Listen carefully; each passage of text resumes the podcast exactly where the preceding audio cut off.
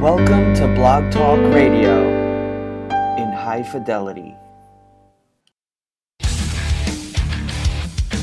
It's time for the High Altitude Mentorship Show with JT DeBolt. JT DeBolt. JT is an international success coach, inspirational speaker, and award-winning author of Flight Plan to Success. JT worked his way up through the ranks from enlisted aircraft mechanic to combat decorated naval aviator. And he's here to give you the success strategies for better focus, clarity, and mental toughness to accomplish your missions in business and life. And now, here's your host, here's your host JT Hello, my friends. JT DeBolt with you today for the High Altitude Mentorship Show. Great to be with you on a Wednesday morning, kicking things off to talk about leadership, entrepreneurship, and living a high performance, high altitude life.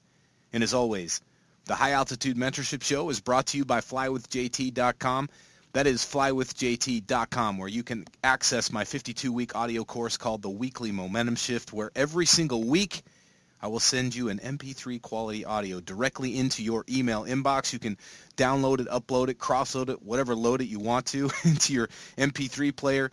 Listen to it at the gym, listen to it at work, listen to it in the car, and really give yourself that strategy, the mindset, the ability to take the action, have the mental toughness to follow through on whatever your mission is in life. And you can access all 52 weeks by going to flywithjt.com that's flywithjt.com. And of course, stay connected to everything we're doing in the high altitude community.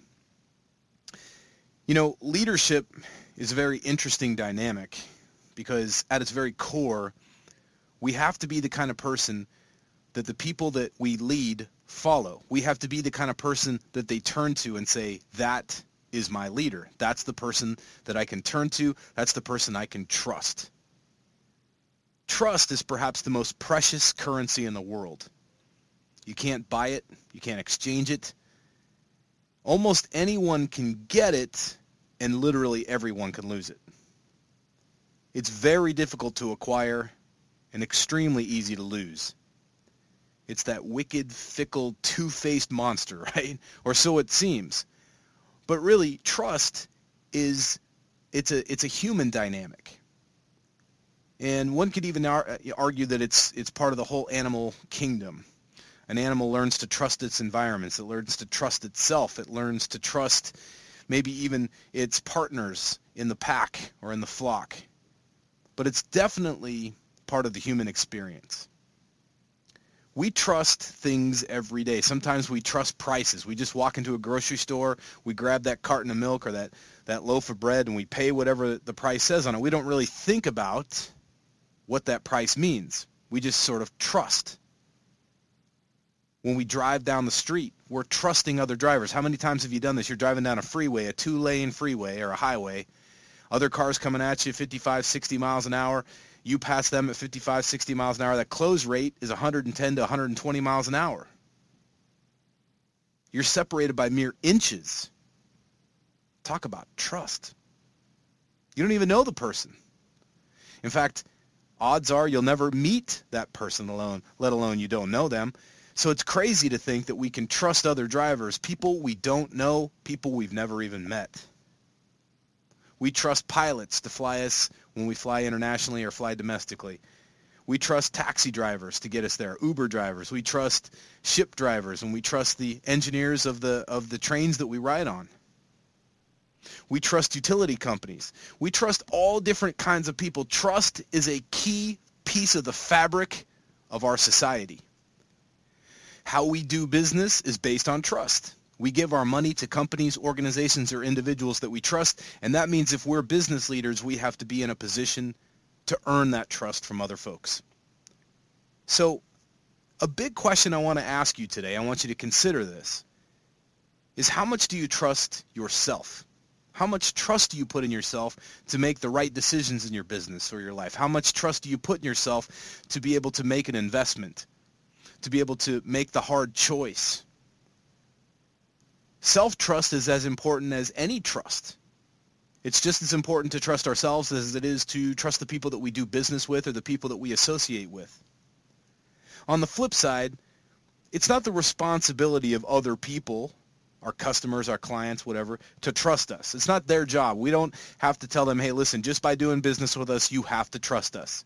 Just by working with us or being an employee, you have to trust us. We have to earn that trust. It doesn't work where we enforce it on other people. And that's why it's such a challenge. It's one of the most important challenges as a leader. Because some people, we may have a position of leadership. And some people may just naturally follow our leadership because they have to but they don't have to trust us. So you could have somebody working for you on the lowest levels of your company or your organization, and because you are the CEO or you're in the C-suite, they have no choice but to follow your direction. It doesn't mean they trust you. But wouldn't it be nice if they did? Wouldn't it be amazing if we built a culture of trust? I want to talk today about what it takes to develop trust. I want to give you five key components of really what makes up trust, and then four ways that you can begin establishing that trust, not just with other people, but also with yourself. We have a responsibility as leaders to create a culture of trust, to create an environment where not just we're trusted, but where everybody who's involved on our teams feels that they also can be trusted, that they have an opportunity to contribute, that they can trust in us that when they give an offering of an input, an idea, a suggestion, or even a critique, that we're going to take it on board. That we're not going to allow our egos to destroy that contribution. We have to develop a place where people feel safe, they feel secure, they have a sense of certainty about what they do so that they show up each and every day and they can deliver their best without looking over their shoulder without having that sense of can I trust you? Can I trust this organization? Can I trust this environment? Trust is interesting. As I mentioned a moment ago, there's really five components. And we can even use the word trust as a mnemonic to remind ourselves. The T in trust stands for track record. So if we have a track record of being excellent, if we set high standards, if we show up to those high standards and we have a behavior pattern that demonstrates that we we adhere to our values, our vision, our mission, and our why, then we can quickly establish trust with people. They say, okay, this is somebody who's predictable. Their behavior is predictable. Because if you've got somebody who constantly flies off the handle, if you've got somebody who loses their temper, if you've got somebody who's always late, if you've got somebody who you suspect might be cooking the books, that kind of a track record establishes the opposite of trust. It establishes distrust. On the other hand, if we're somebody who shows up and exemplifies excellence, personal excellence as well as organizational excellence, if we're the kind of person that carries ourselves with an esteem and a self-respect, and we extend that esteem and, respect to others, we can develop trust very quickly. And more importantly, we can develop the kind of trust that sticks.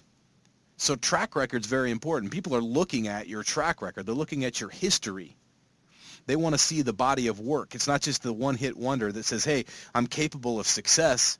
You know, we had this huge product launch or we had this huge, uh, you know, initiative that we put forth and it was a win. The question is, what do you do next? And by the way, the same goes for a defeat. Maybe the product launch is a flop. Maybe that new initiative doesn't work. Maybe there's something that you're trying to get across to your employees, your customers, your clients, even to your family, and for whatever reason it's not sticking. The question isn't what happens when you lose. The question is what do you do next? How do you follow up a defeat? How do you de- follow up a victory? That type of a track record tells everything to other other people. It tells them exactly what your character is all about. It allows them to take a bigger, deeper snapshot into who you are at your core. Now the R in trust is reputation. This is different than track record because your track record is your behavior. It's the actions you take. Your reputation is how other people perceive you. And contrary to the popular saying, the reality is not perception. Perception is not reality.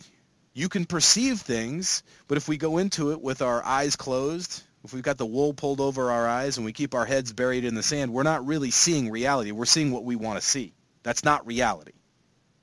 We can argue it and say, well, that's my reality. But the simple fact of the matter is, if we have a great reputation, that might be because we have an awesome track record. If, on the other hand, we have a lousy reputation, our track record matters not. You could be the top salesperson in the world, but if you have a lousy reputation, people will not trust you. They'll wonder, did you make those sales with scruples? Did you make those sales with character and values? Or did you have to get one over on somebody? Did you become the industry leader by screwing people over, by cutting corners? Your track record might be awesome, but if your reputation is not, then the trust is broken.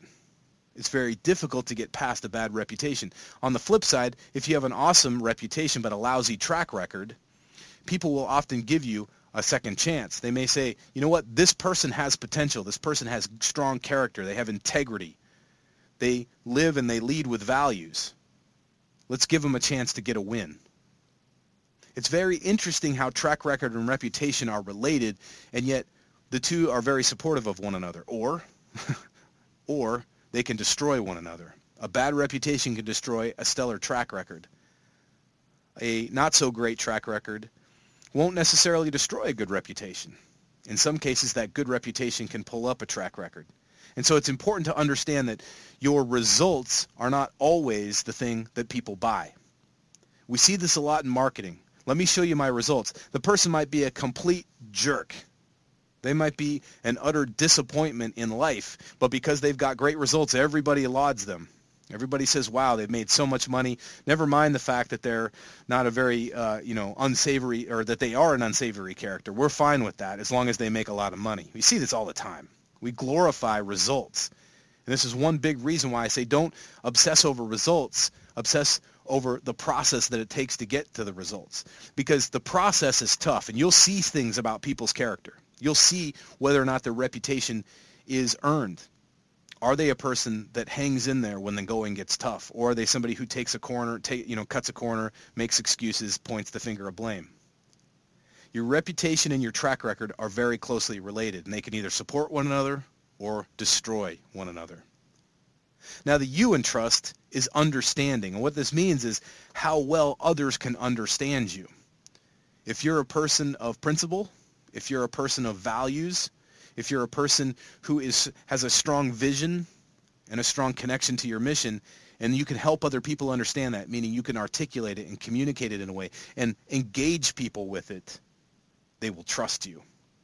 If, on the other hand, they get the sense that you're holding something back, that you're hiding something, that you're only telling part of the story. It becomes difficult to understand what you're all about. There's a part that creates confusion, and the confused mind never buys. We're not just talking about a sale. We're talking about somebody buying into your message, buying into you, buying into whether or not they should follow you. And so their ability to understand you, their ability to understand your mission, their ability to understand your message, whatever it is that you're here to, quote, sell them, it's extremely important that they can understand it. You've got to be simple. You've got to be poised. You've got to be succinct. You've got to have all that total package in place. And that's why as leaders, building trust is not just about being in a place of position. It's not just about showing up with great results. It's about also being a person that people can understand and get behind. The people say, you know what, I, I think I get this person. I don't have to know everything about them. I don't have to know their entire story but I can understand where they're coming from and I can understand where they're going and I want to be a part of that. The S in trust is service.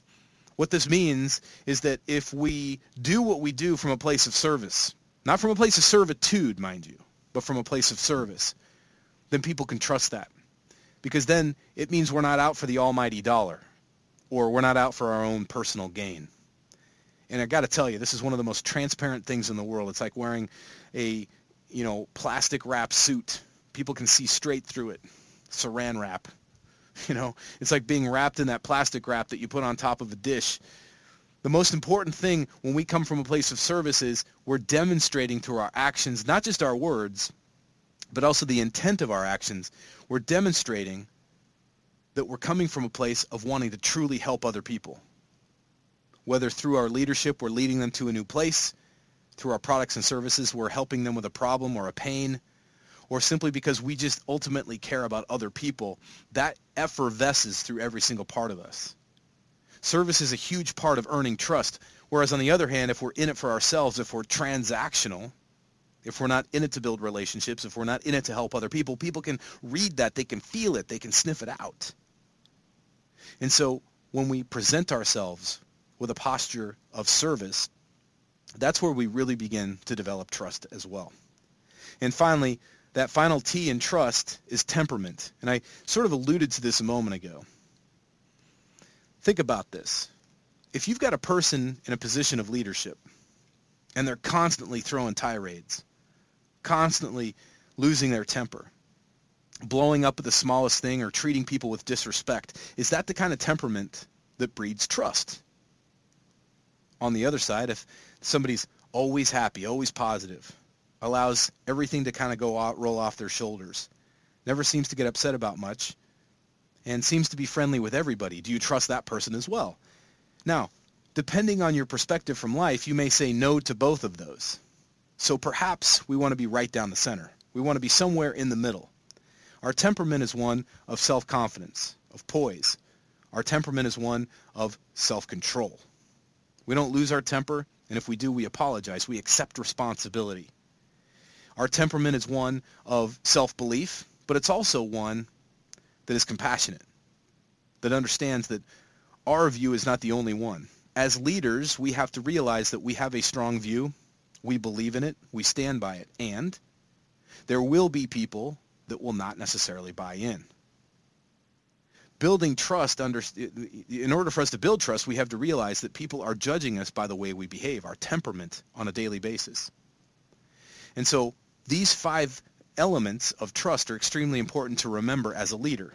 Your track record, your reputation, which is different than your track record, the understanding that people have of you, how readily they can understand you, how understandable you are with the way you speak and the way you present yourself, the manner in which you come from a place of service, and of course your temperament. Now that's all fine and dandy, but how do we go about creating the trust? Now that we understand how these five elements work, how do we employ them? How do we put them to work for us and how can we start creating better trust, not just with others, but also trust with ourselves? Well, number one is to be authentic. This is challenging at times. And frankly, this word has been a little bit overused. We think authentic means all kinds of different things. Authentic means being transparent. Authentic means being vulnerable. Authentic means all these things. But really, when we get down to the nuts and bolts of it, authentic means being real. It means stripping away all the varnish, taking away all the different layers of stuff we want people to see, and giving them the truth. Animals can sense fear, and so can customers. So can employees. So can members of the board. When we believe in ourselves and we believe in our mission, we come from a place of authenticity. We're not just sort of doing a song and dance. We're not faking it until we make it. Instead, no, we're coming from a place of authentic belief in what we do. We come in authentic belief in how we do it. We come from a place of authentic belief in the mission itself, but also the people for whom we are accomplishing the mission, carrying the mission out. So the best way to establish trust is to come from a place of authenticity. Be the real you. Don't try to be a carbon copy manufactured version of somebody else. Sure, you can read lots of books and study great leaders, but you have to find your rhythm. You have to sort of find the way you carry yourself, the way you behave. And that's what people follow. They follow authenticity. The next way to build trust is to respect it because just because we're in a in a position of authority, a position of leadership, doesn't mean that we're immune to losing trust. People aren't just going to naturally trust us because of who we are. We have to respect them. We have to respect our position. We have to respect what we do. We have to respect ourselves. I believe that respect is the key first ingredient. If you were to look at the label on a box of trust, the first ingredient is respect. Because when we demonstrate respect for other people, especially the people we don't necessarily agree with, but if we can disrespect or if we can respectfully disagree with them, if we can come from a place where we actually demonstrate that respect, that shows we have self-respect. And when a person has self-respect, they're easier to trust. It's easier easier for us to understand them. It's easier for us to buy into their reputation. It's easier for us to say, you know what? If they have respect for themselves, their track record should stand alone. We get the sense that they have that sense of service about them. And their temperament's probably such that because they respect themselves, they respect others. They're probably somebody that we don't have to worry about blowing our faces off with an emotional tirade. They have the self-control to stay in control of the situation and themselves. That's respect at its finest. Then we have to be consistent. In order to establish trust, we have to be consistent. As I'd kind of alluded to a moment ago, you could be a one-hit wonder. You could have that big launch. You could have that big success. The question is, what are you going to do next? Your track record will show that. But what's interesting about it is, if you're somebody who's always smiling when the sun's out, what, are you, what can we expect from you when the rain's falling? What can we expect from you when the roof is leaking? What can we expect from you when the sale doesn't go through even though the client promised? It's about consistency. It's about knowing we're going to get the same person in victory as we do in defeat. It's about knowing that the person that we're speaking to, this leader, has our back no matter how good or how bad things get. That level of consistency in the demeanor the consistency in the behavior, the kis- consistency in the words, the actions, and the adherence to the values and the vision and the mission and the why of the company or the organization is everything when it comes to building trust, especially in leadership. And finally, it's about owning it. It's about taking full responsibility, 100% responsibility for everything that we have under our control, and even some of the things we don't. Can you control the stock market? No. Can you control the weather? No. Can you control the government? Can you control what other people do? No. But what you can control is how you take responsibility for your actions, for your part in that in that particular role. And what's interesting to me is I see some of the best leaders in the world. They're not necessarily people leading the big corporate corporations or organizations. The best leaders I know of are the people that take 100% full responsibility. When things don't go well, they say, listen, as a leader, I know I can turn this around, and we will. When there's a victory, they hand that, that victory over. They give that credit where credit's due. But what's very exciting is whether it's a solopreneur or an executive at the highest levels of some of the biggest companies, they take full responsibility and say, it is my task to lead. It is my task to take this company, this organization, this project, and move it forward to success. Whatever it takes, I will make it happen. And if anything steps in my way, if anything trips me up, I will take responsibility for that and get past it, go through it, and become stronger and better as a result of it.